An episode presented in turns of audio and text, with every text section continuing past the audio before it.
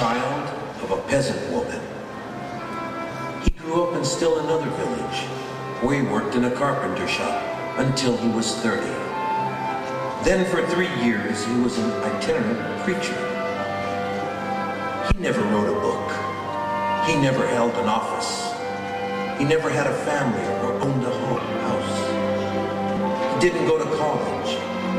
He never visited a big city. He never traveled more than 200 miles from the place where he was born. He did none of the things one usually associates with greatness. He had no credentials but himself.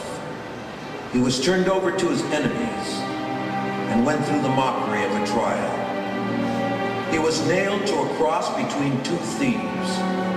While he was dying, his executioners gambled for his clothing, the only property he had.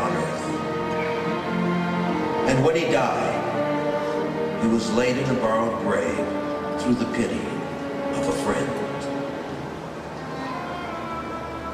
Nineteen centuries have come and gone, and today he is the central figure of the human race and the leader of mankind's progress.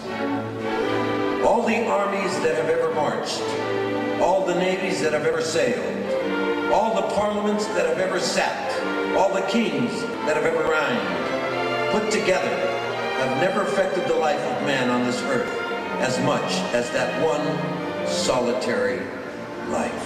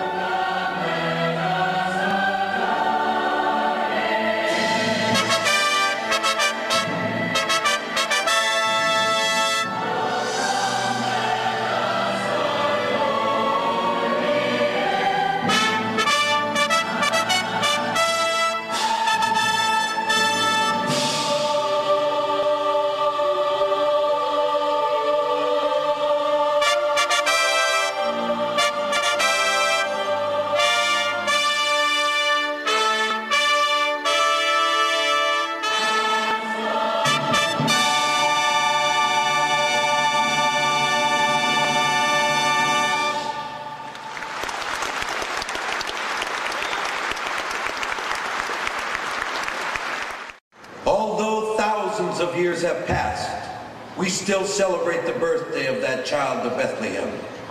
For unto us a child is born, unto us a son is given, and the government shall be upon his shoulders, and his name shall be called Wonderful, Counselor, the Mighty of God, the Everlasting Father, and the Prince of Peace.